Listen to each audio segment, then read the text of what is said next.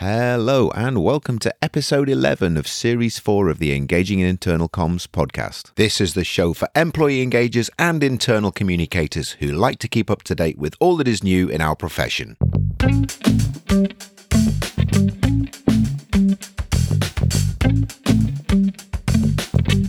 My name's Craig Smith from the Big Picture People. So, this is episode 99 in total. We're coming up to our 100th episode, which is our next show, which goes out on the 6th of June.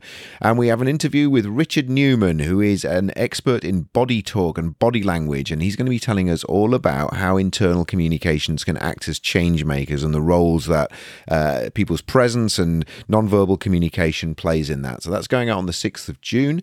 And then on the 20th of June, we've got a really interesting conversation conversation with Zane Landin. Now, Zane is a, a recently employed intern in within an organisation. He's I say he's an intern. He's actually a fully fully fledged employee within National Geographic, and he's just started his career in internal communications. But Zane is an amazing character. He's he's got lots of dynamism and very much uh, someone who's very keen to learn and grow. And he's reached out to me to say he wants to talk about his earlier experiences of working in internal communications. He's very very very, very smart guy, very got some really good ideas, and also um, very, very good at marketing his own ideas as well for someone so new to the profession. So, um, an interview with him when he's going to be telling us all about the challenges of starting a career in internal communications, some of his initial impressions of the of the of the uh, of the of the profession, and um, some of his aspirations for the future. So, if any of you are employing people in in early stage careers or within internal comms, or if you yourself are in that early stage, it's always good to think from to hear from fellow professionals, uh, and also to find out what what people are thinking and feeling who are moving into this wonderful profession. So, Zane's interview is going to be going out on the twentieth of June, and you can listen into that on uh, the usual sources that you listen to the podcast. Now, I have another request for you. If you want to get a mention on the show, we've got an interview that's going to be going out towards to more towards the end of the year, probably in a few few uh, months or months time.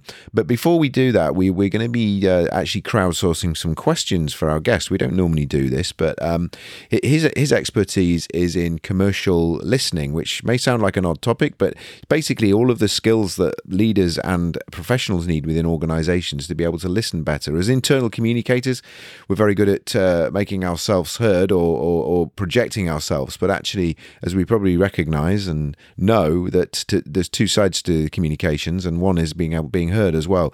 And actually, being heard is a really important component of being an effective employee engagement organization, of having good employee engagement, being helping our employees to be heard.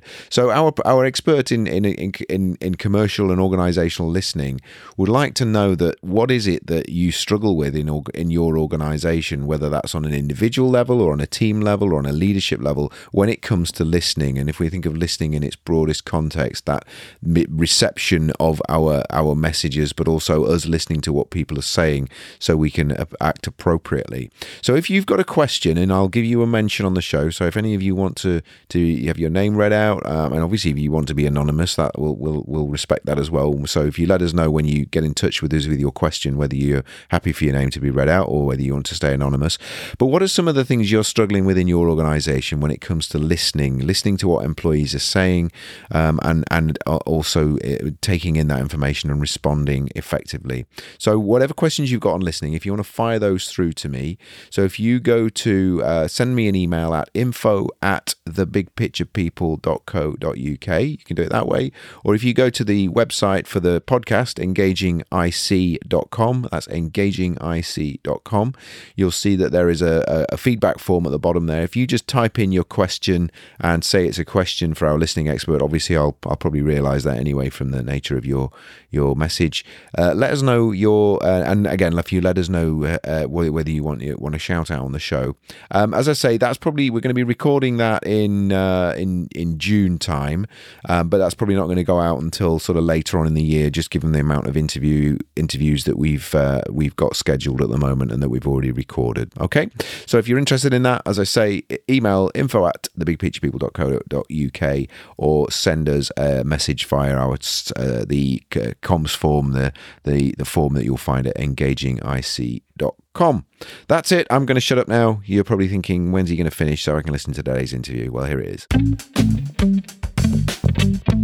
The challenge for many organizations is how do we help to connect people between our overall mission, purpose, vision, and values and the bottom line results that we deliver? I've worked in lots of different organizations and for lots of organizations where there seems to be two separate conversations going on. We're talking about our purpose, our mission, our vision, our values as something that's kind of abstract and distant. And then on a day to day basis, people are being driven by KPIs, scorecards, and other metrics, which somehow, somehow seem di- distant and unrelated between the two. So, what we're going to be looking at today is how do we connect those together and what are the things that connect them together? We're going to be looking at how purpose and mission and values connects to leadership behaviors and management behaviors. We're going to be looking at some of the elements of how leaders should be modeling and role modeling what we're trying to uh, uh, communicate to them on a, uh, our employees when it comes to the, the outputs of the business. We're going to be looking at how we can then drive employee engagement. So the employee engagement is part of that connection between purpose, mission, vision, and values and our day to day results. And what is it that employees actually need to feel engaged? something that we've covered on the show before. And then we're going to look at the importance of culture, structure, and strategy and how they drive the bottom line results that we're all craving for or striving for within our businesses and talking about on a regular basis. And those results that we're talking about, we're going to look at the impact of how our experiences link to our beliefs, and our beliefs then result in actions, and then re- those actions result in the actual bottom line deliverables that we, we get from our business activity. So we've got lots to talk about. We've got a very experienced uh, interviewee today who's going to be sharing their experience with us, who's worked a lot across a lot of cultures, who brings some very interesting background as well. Not a traditional HR and comms background, but a scientific background to this approach as well. So that's what we're going to be looking at in this today interview today. How can we connect our mission and our results within our organization so that there's a coherent connection between the two? I hope you enjoy it. My guest today is Kimberly Wiefling. Kimberly has extensive experience in the R&D and manufacturing of complex systems of hardware, software, firmware, chemistry and physics. Kimberly enables leaders to avoid or fix the most common causes of failure in global teams, problems that damage or destroy companies, along with billions of dollars of shareholder value. A physicist by education, she found that many of many of these are human problems that don't require rocket science. All that's required to achieve significant positive impacts in many of these cases is some common sense and putting that into common practice. So, hello, Kimberly. How are you? Hello, Craig. Well, I'm hanging in there, you know, like everybody. Never, it's always too soon to give up. uh, just for our listeners, whereabouts in the world are you? Can you give us some geographical positioning, please? Silicon Valley. I like to say I'm a citizen of the world living in Silicon Valley, which is in the San Francisco Bay Area, attached to California. Wow. I normally do a kind of geographical orientation for, for our, our, European listeners who aren't always sure about your, your, US geography, but I think we all probably know we can visualize California. We've all seen it on TV enough. So, so I, I gather from what we were talking about just before we started recording, it's not the idyllic Californian scene that we would normally get weather wise at the moment. Tell us a little bit about that. You know, after years of a water shortage and a long term drought, we have had atmospheric rivers and bomb cyclones. We have had 150 kilometers per hour winds, rain like crazy, and uh, things washing away, uh, mudslides, people without electricity for two weeks. One of my friends up in the mountains. And so it has been feeling like I'm a survivalist on some kind of TV show. oh my goodness! Oh my goodness! Well, down, Craig. It's anxiety inducing, I must say. But hey, we've got plenty of water for next year. and when you say you're hanging in there, I think we kind of understand what you meant now, though. So yeah, yeah, yeah. Okay, tell us a little bit more about fan- that fascinating career that you've had in, you know, chemistry, physics, software, firmware, hardware, R and D, manufacturing. Tell us a little bit. Give us a little potted history of Kimberly and, and how you've ended up doing what you're doing now. Yeah, I wanted to be a scientist when I was a child growing up. It was so exciting. I had an Alka Seltzer powered rocket in a chemistry set. And then as soon as I could get money together for uh, university, I uh, studied chemistry and physics, double major. And then I got into graduate school for physics and I got a master's in physics. I did not go on and complete my PhD, but it turns out it was perfect preparation for me for tackling impossible things since physics seemed like an impossible subject for me to pass. yeah, yeah. Um, so, but then I got a job at Hewlett Packard as the first, one of the first two female repairmen repairing mass spectrometers, which I ultimately ended up going out to the factory, helping with manufacturing, and then ultimately leading the R&D product development team for mass spectrometers, which if you don't know what a mass spec is, it has hardware, software, firmware, high vacuum, high pressures, liquids, gases. It's very cool for a scientist kind of person. There's all kinds of challenges and many things that can go wrong, including exploding. Ah, Ah, very good. So yeah, I do know what a mass spec is. I'm, I'm a scientist. I'm a I'm a closet scientist who's uh, sort of now in, in this this space as well. So tell us a little bit about when you made that shift from looking after things that go bang and machines and to softer things like human beings and why they do what they do. Well, you know, since I moved out to Silicon Valley while I was working at HP, I was out here and I'm like, what am I working at HP with all this boring job security? Why don't I join a startup? That would be so exciting. So I joined a really huge hardware manufacturing startup. It failed in less than a year. Then I joined another kind of hardware, software, firmware combo startup. Boom, it failed in less than a year. And then I joined a spinoff from Xerox PARC, start off with purely software, and it failed with the dot com bust. Woohoo! And uh, mm. so don't worry though, every time the software or hardware or whatever company failed, I got a raise and a promotion. So yay! Who said that failure doesn't doesn't it doesn't say not you, you know, personally, but organizational failure? Well, Craig, you know, whenever something so called bad happens in your life, you have to remember you can't tell good luck from bad luck when it's happening. So you have to ask yourself, what does this stuff make possible that would not have been possible otherwise? And sometimes there is a diamond hidden in the dog poop. Yeah, yeah, very, yeah, yeah, absolutely. That's a very, very positive way of thinking about it. So, uh, so anyway, so now you're doing what you do. When we originally spoke, you said that you, uh, you, a lot of your work was was linking high level purpose, mission, vision, values to bottom line results, and I think that's a really interesting conversation we can have because I, I you know, a lot of our clients are very you know, I, I, we work with a lot of organizations and manufacturing organizations too. So they've got kind of scorecards and KPIs coming out of their ears, and yet then they've also got this kind of high level vision and values. And yet it seems a bit like there's, you know, a million miles between the two for a lot of people in the organization. They seem like two completely different, unrelated topics, and how we connect them together, I think, is is vitally important. It's part part of the work that we do, and I know it's pivotal to the sort of work that you do. But why why is it in your experience that that often is that that gulf between you know the kind of the soft fluffy stuff at the top of the organization and the kind of hard sort of greasy sort of hard you know kind of hard end of the business where the kind of the the, the, the products are made or serviced or, or or produced or shipped or all those sorts of things it's kind of like uh, when you get in your car. If you were driving your car with your eyes glued to the windshield wipers, I think that's yeah. what happens to a lot of people. And here's how it happens in the business world you come into work, first thing Monday morning, you got all kinds of important things you need to do.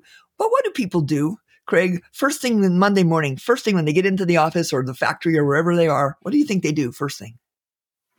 Usually emails. Yep. From the weekend. Yep. they, they open their computer and check email. And what does E stand for? Evil or escape real communication. And so they end up spending their whole day going through their inbox and then they never get to the critical things that are so important but they feel like they're making progress sure it's uh like I don't know, polishing the silverware on a sinking ship. There's mm. just no way that checking email it should be the first thing that you do on a Monday morning, especially mm. if you're a leader. Absolutely, yeah, and and I, I I talk about that a lot of a lot of times as you know, and and and and, and it, I guess what's behind that, uh, from from my perspective, a lot of that is you know a lot of a lot of organizations just that still although you know we, we we're in an age of multiple channels now and lots of uh you, you know kind of different ways of communicating we still are you know and i'm not i'm not saying email is bad email is is a great tool it's a great resource but i i totally agree with you that it's it's a kind of a a black hole that sucks in a lot of people's time where a lot of it is just churning through things that you really, you know, kind of using the Covey urgent versus important. It's it's barely barely urgent and certainly not important most of it. And I think that's the kind of the the, the trap that people Hmm. fall into, isn't it? Yes, and we we need to ask the question: What would a great leader, a truly great leader, do first thing Monday morning before checking email? That is the Mm. question we ask ourselves, and then that is what needs to guide our behavior. Yeah, and in your and from your from you, in your opinion, what is that? You know, what what because we used to do this at a company I work for. We used to talk about we used to use this idea of the perfect day for a manager, as in not not as in you know kind of you come in and you you you kind of don't do anything and you just sort of sit there and everything ticks over. But you know, really you were busy, but it was a perfect day. You'd kind of done everything you needed to do, and you'd kind of you went home and got in your car or however you went home that night, thinking. I've kind of had a really good day and I've really nailed and done some good things and I kind of feel real job satisfaction. What what what does what does that look like, you know, from your perspective when you say, you know, what what what, what should be that first thing and second and third and fourth thing that we do on a Monday morning? Well, the one number one cause of failure in teams is, and some of the teams studied, over 80% of them failed to achieve results. The number one cause was they didn't build trusting relationships. So, Mm. first thing a great leader does, in my opinion, is wanders around the office, the factory, or virtually if they need to reach out and connect to their people. How's it going? How's your weekend? What's happening? Anything that bugging you? Anything I'm doing to make things harder for your job? What can I do to help? And uh, go and make that connection. It's just that kind of check in, that just icebreaker that needs to happen to make that human connection again. Yeah, um, one of yeah. my colleagues developed a way to do that automatically with a an app, and so a bunch of brick makers in the UK every beginning of every shift they get on this little app, and it randomly pairs them up with someone else in their uh, shift, and they spend five minutes doing a little check in. Hey, how are you? What's going on? What do you need right now? And check out. Mm, mm, nice. And then after that, used- you know, it's like reminding people, hey, what we're doing here matters. Yeah, yeah. We used to use an analogy. We used to work with a guy who was who was really good at this. You know, very similar sort of mindset to to, to you and, and I, I think. And he used to he, he used to come in and he used to do some training for our frontline managers in the business I worked in at the time. And he used to use the analogy of the kind of the doctor on the ward. So you, you imagine when the doctor goes onto the the kind of ward to to sort of you know see the patients. Are you a doctor who goes and stands at the end of the bed and picks up the clipboard with the kind of all the vital signs on and just looks at that and then sort of rustles it around and then makes a few notes on it and then walks away. Or you a doctor who goes and talks to the patient and finds out you know how you're feeling you know what, what, what, where, where are you at today? You know are you- how are your symptoms? You know and and, and we used to use that because we worked in a factory where there's lots of lines of machines and the line managers just had a tendency to just walk along and just sort of look at the you know either the the screen that was showing you how many things were being made by that machine and how efficient it had been over the shift and then you would walk to the next machine. And you know there's a there's a there's a person there who's operating it who's just kind of completely ignored and we were trying to get them to you know go and go and and it was noisy so it wasn't easy to have a conversation but people knew how to communicate and you know they, they, there were ways around that. Um, and and think about go and talk to the, the human being who's operating that machine and don't just look at the machine and you know forget that forget it's got an operator. And I, you know I like I say similar to your analogy there I think is that getting out of management by walking about is incredibly important isn't it in any environment Yeah. We used to call it MBWA, but then we would jokingly refer to it as management by walking away. yeah yeah yeah yeah So once you got that connection made, then you got to remind people of the purpose beyond profit, the mission that matters. And, you know, for example, I worked with Daiichi Sankyo many years ago uh, with some of their high potential leaders. And we asked the question, are we making drugs or are we healing people? And Hmm. it really depends on how you frame it, doesn't it? I mean, uh, uh, like the, the whole story about someone's building a building or laying bricks, or are they creating a, a community place where people can come together called a church? You know, so it's Mm, purpose mm. is really something people need to be reminded of. You know, nobody wants to just Yeah. come to work just in exchange for money. That creates very disengaged employees. Yeah, and and how, and and that I, I totally agree with you there, there, there, Kimberly. How how would you, you know, I'm going to go back to my analogy maybe with the machines there, and you know, the machines are making, you know, in this case, food products, which are, you know, are, are fun. They're not, they're not, they're, they're, they're sort of, you know, kind of um, the part of the, you know, not a key part of your diet, but it's some, something that's fun to eat. What would, again, connecting people to the purpose in, in that sort of context or where, you know, there isn't, we're not maybe making a kind of a, something that's curing a major disease or, or how do we, how do we help people in those situations to see that what they do really matters and, and, and that there's a kind of, uh, you know, there is an end point, an end purpose to what they're doing. It's not just about profit or, or kind of shareholder value and all of that sort of thing. I think it really helps to keep the impact on the end customer visible. For example, there's a company called Intuit that makes hmm. QuickBooks. Mm down the road from me in Mountain View here. Mm. And on the wall, when you walk into one of the lobbies in one of the buildings, there are all these customer quotes of how meaningful that QuickBooks software has been to them and mm. their business. All these uh, customers expressing their appreciation, right? So you keep very visible. Hey, this is the impact that we are having on human mm. beings that use our products, right? And so if you can somehow showcase that someplace where people are going to see it all the time. I actually I worked in one place that was a big toilet manufacturer called INAX long ago back in Japan. I go to Japan. Most of my work has been there. And, and in the lobby, there's this giant toilet in a giant glass ball, you know, in the middle of the lobby. Wow. But it's a yeah. reminder. What are we doing here? We are creating something that people use every day and they depend on quite a bit. Yeah. yeah. Yeah. Absolutely. Yeah. Yeah. Yeah. Yeah. Absolutely. So, so connecting people to, you know, can reminding people of that, that, that, that, you know, the end purpose and, and, and it's not just like you say, I like your analogy, you know, we're not just building, laying bricks, we're building a community, community center, of trying to help people. And I guess that, that, that, that, you know, in some conversations that's easier than others, you know, if we're, if we're kind of sharing some, latest market update and some customer feedback. We can kind of, you know, set to sort of tell people that. Uh, other times is maybe, you know, we've kind of got to talk a little bit about the pathways to how what we do contributes towards that. What what what are some of the next things that you think are really important that, that we should be talking about in in terms of having that like you know doing the right things and and not just sort of going and sitting in the office and answering all the emails. What what what's the next thing that that builds on that kind of connection between the mission and the purpose and the actual end results as well? Well, so, sticking with creating that vision of the future, I love to play this game that I call News from the Future. So, you get people mm. together and say, hey, let's have a little fun. Let's imagine it's five years from now. We're wildly successful. What are the headlines? What are people saying in the news about you, your team, our factory, our, our organization, and our impact on the world? You know, and let them have a little fun with that and then make a collage together. People might not believe this, but I get nice senior level managers making collages on the floor together and they are quiet as a mouse as they rip pictures and pull things together. There's something uh, that you can buy called the Visual Explorer set of pictures that are relevant for this kind of thing, or you can make your own. And so yeah. get them to do the image of the future and to, to live into it through this role play of creating this news from the future broadcast. And it's a lot of fun.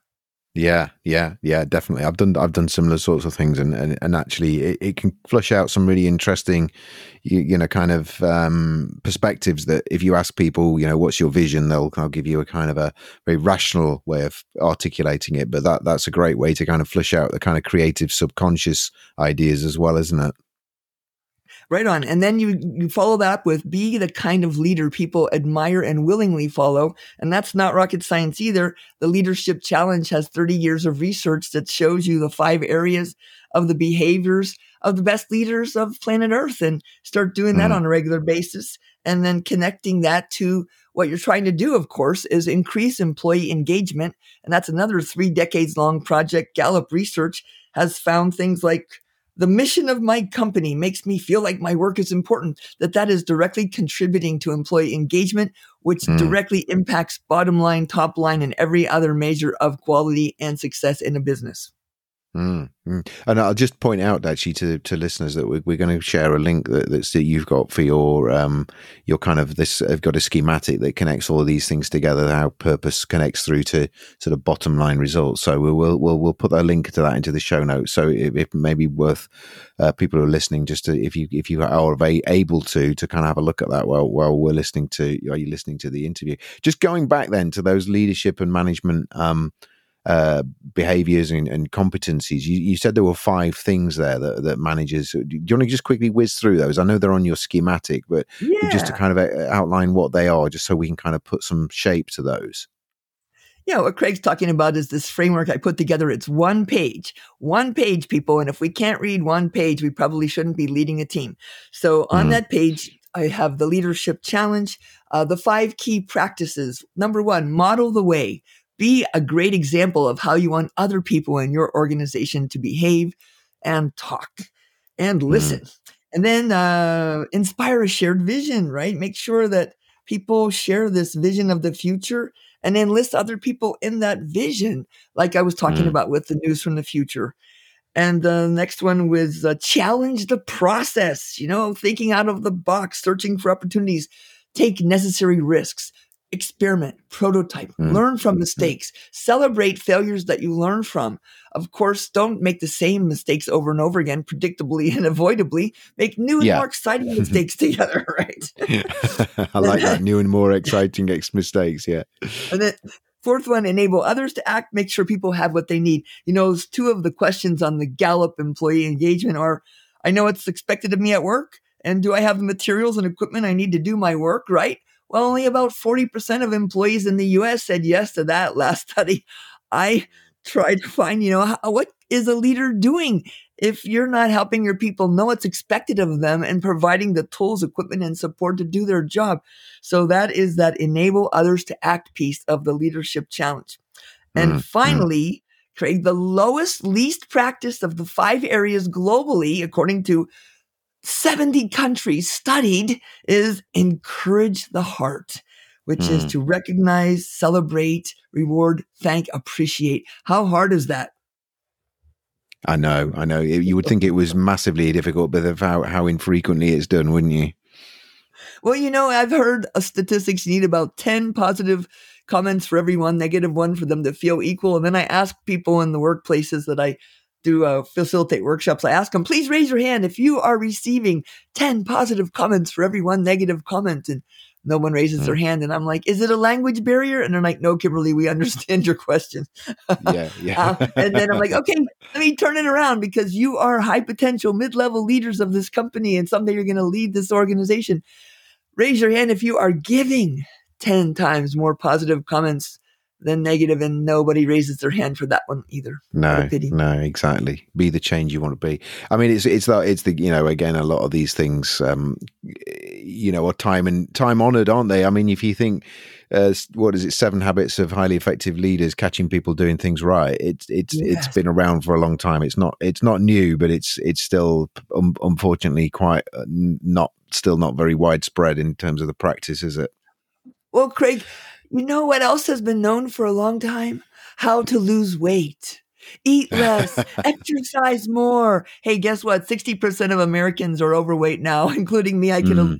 trying to lose five kilograms for about 15 years. I know exactly how to do it. So this mm. one pager won't help anybody unless you actually put it into practice, which is why we don't teach in our workshops. We do learning labs, workshop therapy.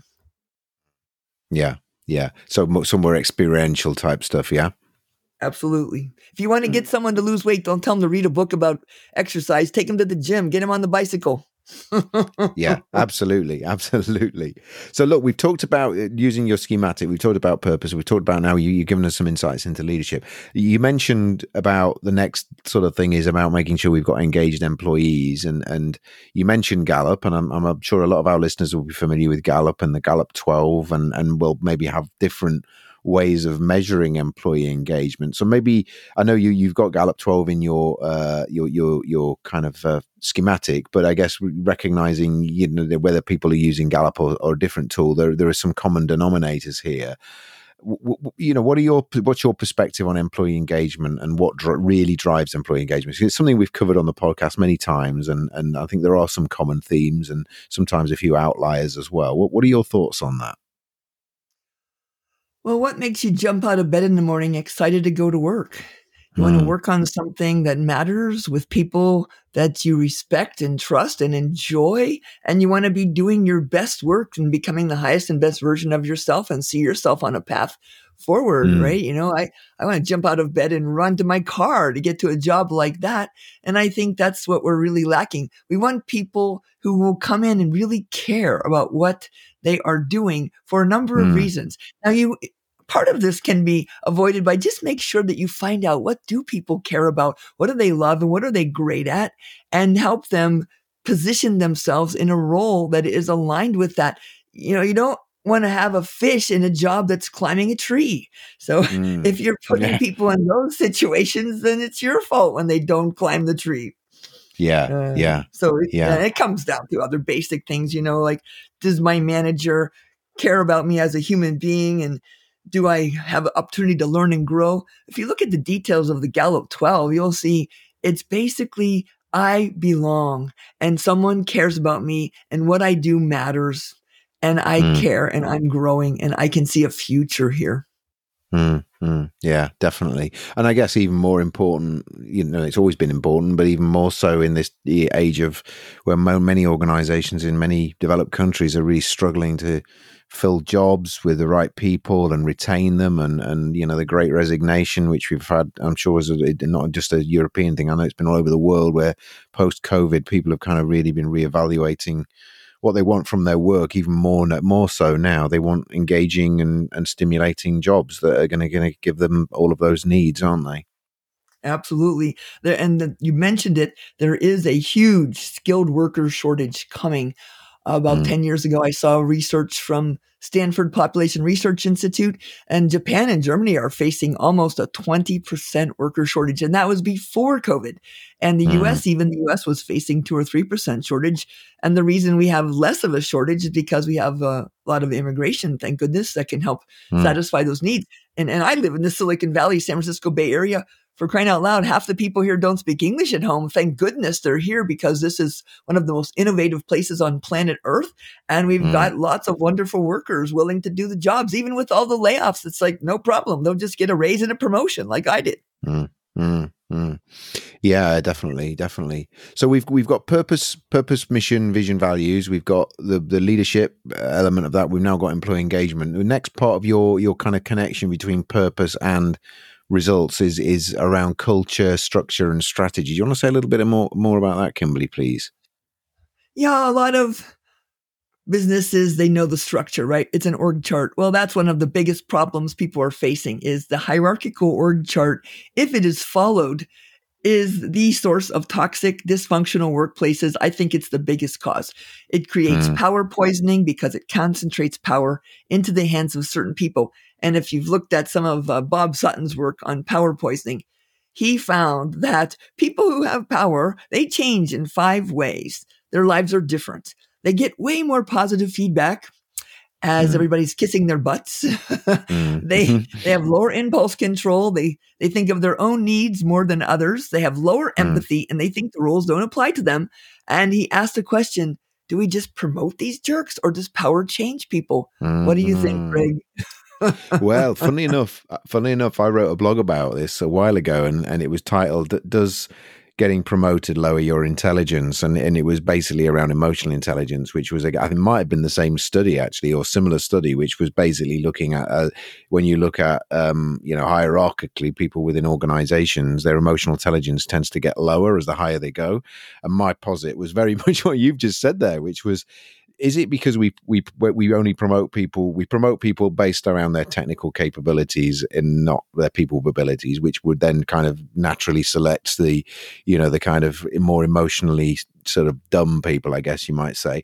But then also the other flip side was like exactly what you've just said there is actually as you climb the greasy pole, is it that you just learn to become less emotionally intelligent because actually that's kind of what you you don't need that sort of skill set anymore. You need to just be really good at like analyzing numbers and reading lots of reports and and kind of you know kind of uh, producing KPIs and that sort of thing. So I I'm I'm kind of my kind of conclusion was it's maybe a combination of both, which kind of sits on the fence a little bit. But it, I think it is an interesting, you know, it should be the opposite. I think, uh, but it, but the d- data tells us that actually it's the other way around. I don't know what you where you where you think it lies, whether it's oh no, uh, learned or learned or innate or learned. oh, he he has proven beyond a shadow of a doubt that it is power changing people. And so, if right. and when you get a position of great power, whatever kind of power that is, you got to bring your closest allies around you and say, "Hey, watch me and talk to me honestly and help me." Be, be the kind of leader I want to be and not yeah. fall prey to that. Uh, so yeah, the structure concentrating power is ridiculous. We've got to change it. I worked in organizations that did product development programs. I was leading a team that had over 120 people on this extended team. I was not even a manager. I was an individual employee. And it's mm. all about roles and responsibilities versus title and position in the hierarchy. And uh, mm. I think you can be a leader from any position with any title by the way you act like a leader, communicate like a leader, think like a leader. So I think mm. that's the kind of thing uh, we need to understand that there's roles, right? The steering wheel is not the boss of the car. So mm. yeah, yeah, and, definitely.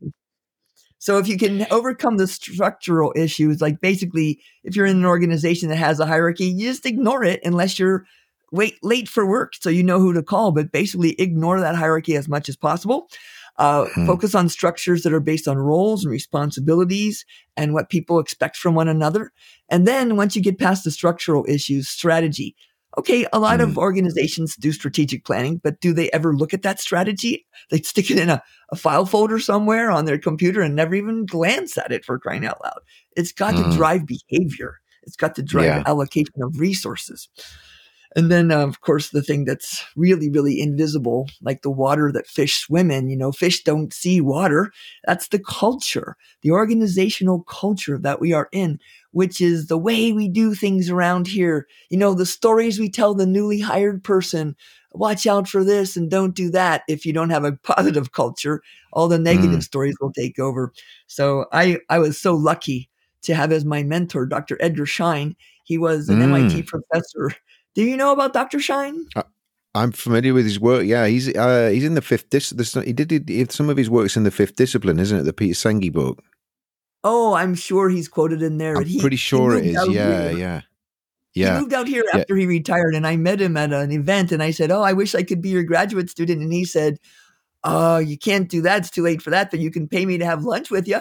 So he gave me a really good Kimberly friends and family rate to have two hour lunch with him every month for years until COVID. And yeah. sadly, I just reconnected with him in January on January 24th. And I said, Dr. Schein, it's time to get together again. How about April? Yeah, we put it on the calendar because that's when he was going to be available. And two days later, he died. Oh dear! I didn't know he. I didn't know he'd passed. That's so sad. Yeah, yeah. yeah.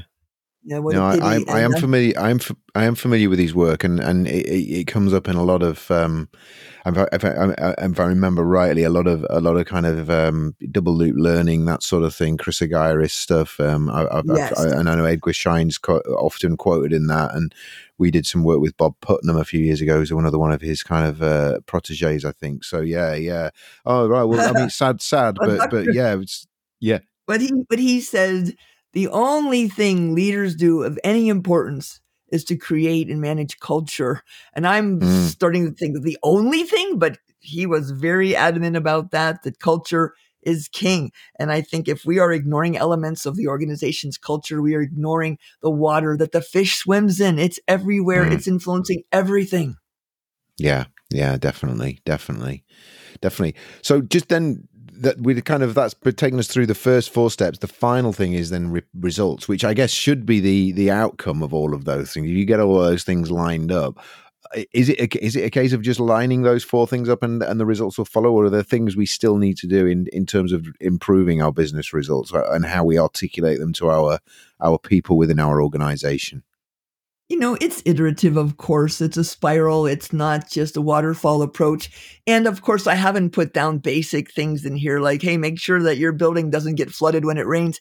There's a lot of tactical mm. things that need to be seen to. I do find, though, if you're too focused on the tactical and you don't think about these strategic things or these higher level concepts, that you're going to end up having a place where your employees are going to feel like workers and you're going to have a really high turnover rate.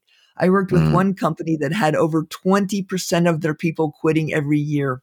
And this Mm. was one of the biggest companies in the world. 20%. Mm. Can you imagine how hard it is to attract, hire, and retrain people to replace that number of human beings? That's Wow. yeah. And it was Yeah, all yeah. because of a toxic, dysfunctional workplace, a culture that did not value leadership and team effectiveness, that wasn't focused on employee engagement. It was only focused on the bottom line, top line numbers. Mm, mm. In in your in your schematic, you've got the th- three things I can see here: the results pyramid, innovative culture, and entrepreneurial approach. Is there anything you want to say about those? Uh, to, you know, as we as we move towards the end of this this conversation, Kimberly. Absolutely. Absolutely. If you want to create an amazing, successful organization that delivers wonderful financial results as well, you have to create experiences that lead to beliefs in your people, positive beliefs that will motivate and inspire them to be their highest and best version of themselves. Those beliefs will inspire their actions, and then those actions will deliver results. But all of those results are based in experiences that you can help create and shape. Mm, And then you can Mm. use tools that are well known to deliver predictable, repeatable breakthroughs. Disruptive innovation does not have to be an accident like a mm. post note or Teflon was accidentally discovered. You can use design thinking to on purpose innovate and do out of box horizon three. Horizon one is just keep the lights on, keep the job going. Horizon two is make it better, faster, cheaper. But horizon three is a leap. You know, jump off the cliff while you're falling, grow wings and learn how to fly. Though the design thinking approaches can help you do that. And Mm. entrepreneurial approach, you know, some places it's I ask people, hey, when's the last time you celebrated a failure? If you don't experiment, take necessary risks, learn from mistakes, and fail forward, you are not going to be able to innovate. You're just going to go out of business as slowly as possible. And a lot of people Mm. have done that. Look at Nokia. At one point, they had 52% global market share. Seven years later, you know what it was? Oh, it dropped massively, didn't it? It was less than ten 0%. percent? Oh, yeah, oh yes, yeah, so- yeah. and and, that, and it's like, boy, if you had gone into that executive team and told them they were doing anything wrong, they would like, oh please, Kimberly, your pills. Yeah. We got fifty two percent global market share. Well, guess what? Going out of business as slowly as possible is fine if you're going to step off that sinking ship and retire. But there's a lot of people you're leaving in the wake that are going to suffer. Yeah, yeah. We used to. I used to use the Polaroid story as a similar kind of a met, you know, kind of analogy, Yes. which was, you know, the, the and and often these organisations like that, like Nokia, like like Polaroid, like Kodak, Blockbusters, they they need to change. Uh, when they're actually at their, their zenith, they need to change when they're actually making the most money, but they don't because they, they get complacent and it's before they know it, they're on that kind of downward curve, and it's very very difficult then to turn things around when you you know you you lose hemorrhaging people money you know market shares dropping like a stone and then you're trying to transform the business in in a crisis situation. It's much better to do it when you're in a position of strength but businesses just never seem to learn that lesson do they Well, some of them do. For example, the CEO of Fujifilm, who was in the same market as Kodak when Kodak spiraled out of control, the Fujifilm CEO said every peak conceals a valley.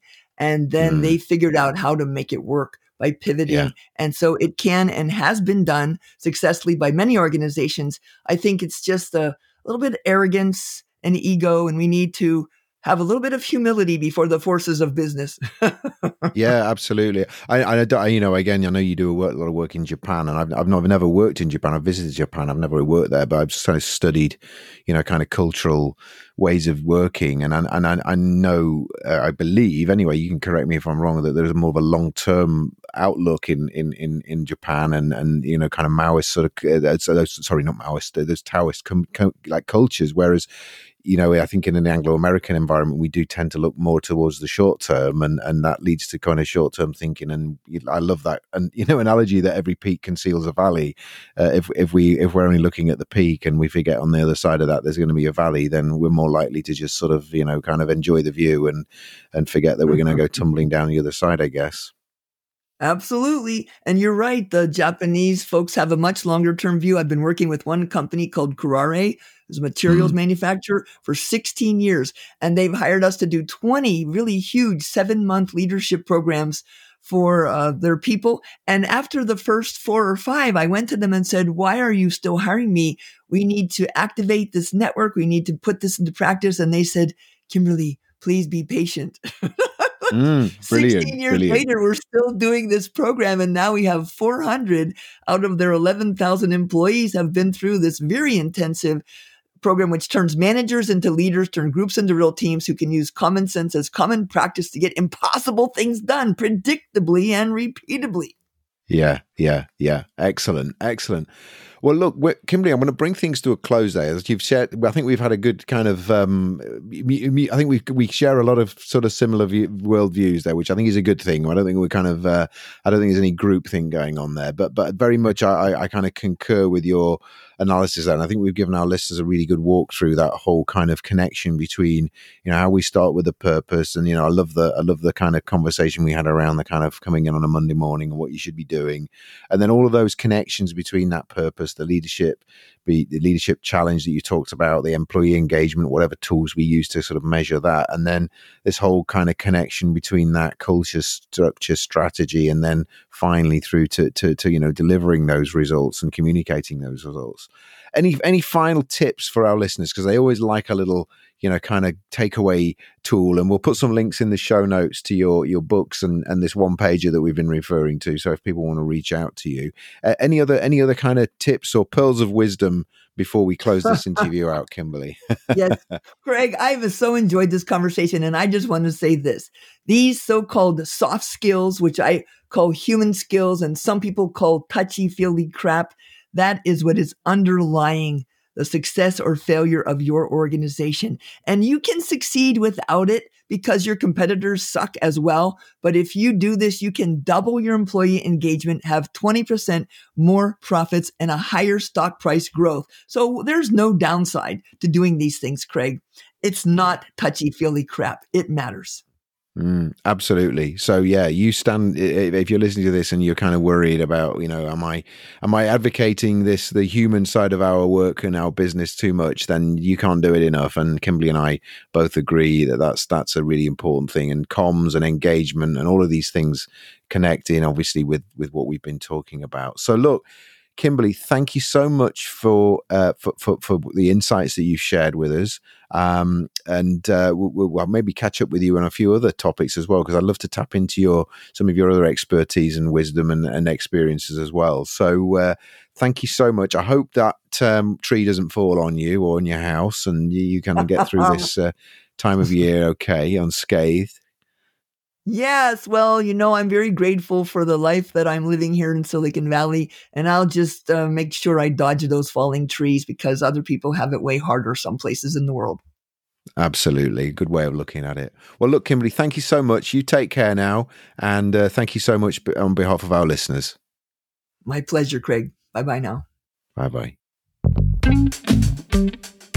We hope you've enjoyed this episode of the Engaging Internal Comms podcast. If you've got any ideas for episodes you'd like us to cover in future, you can email us at info at thebigpicturepeople.co.uk or you can use the feedback form at engagingic.com.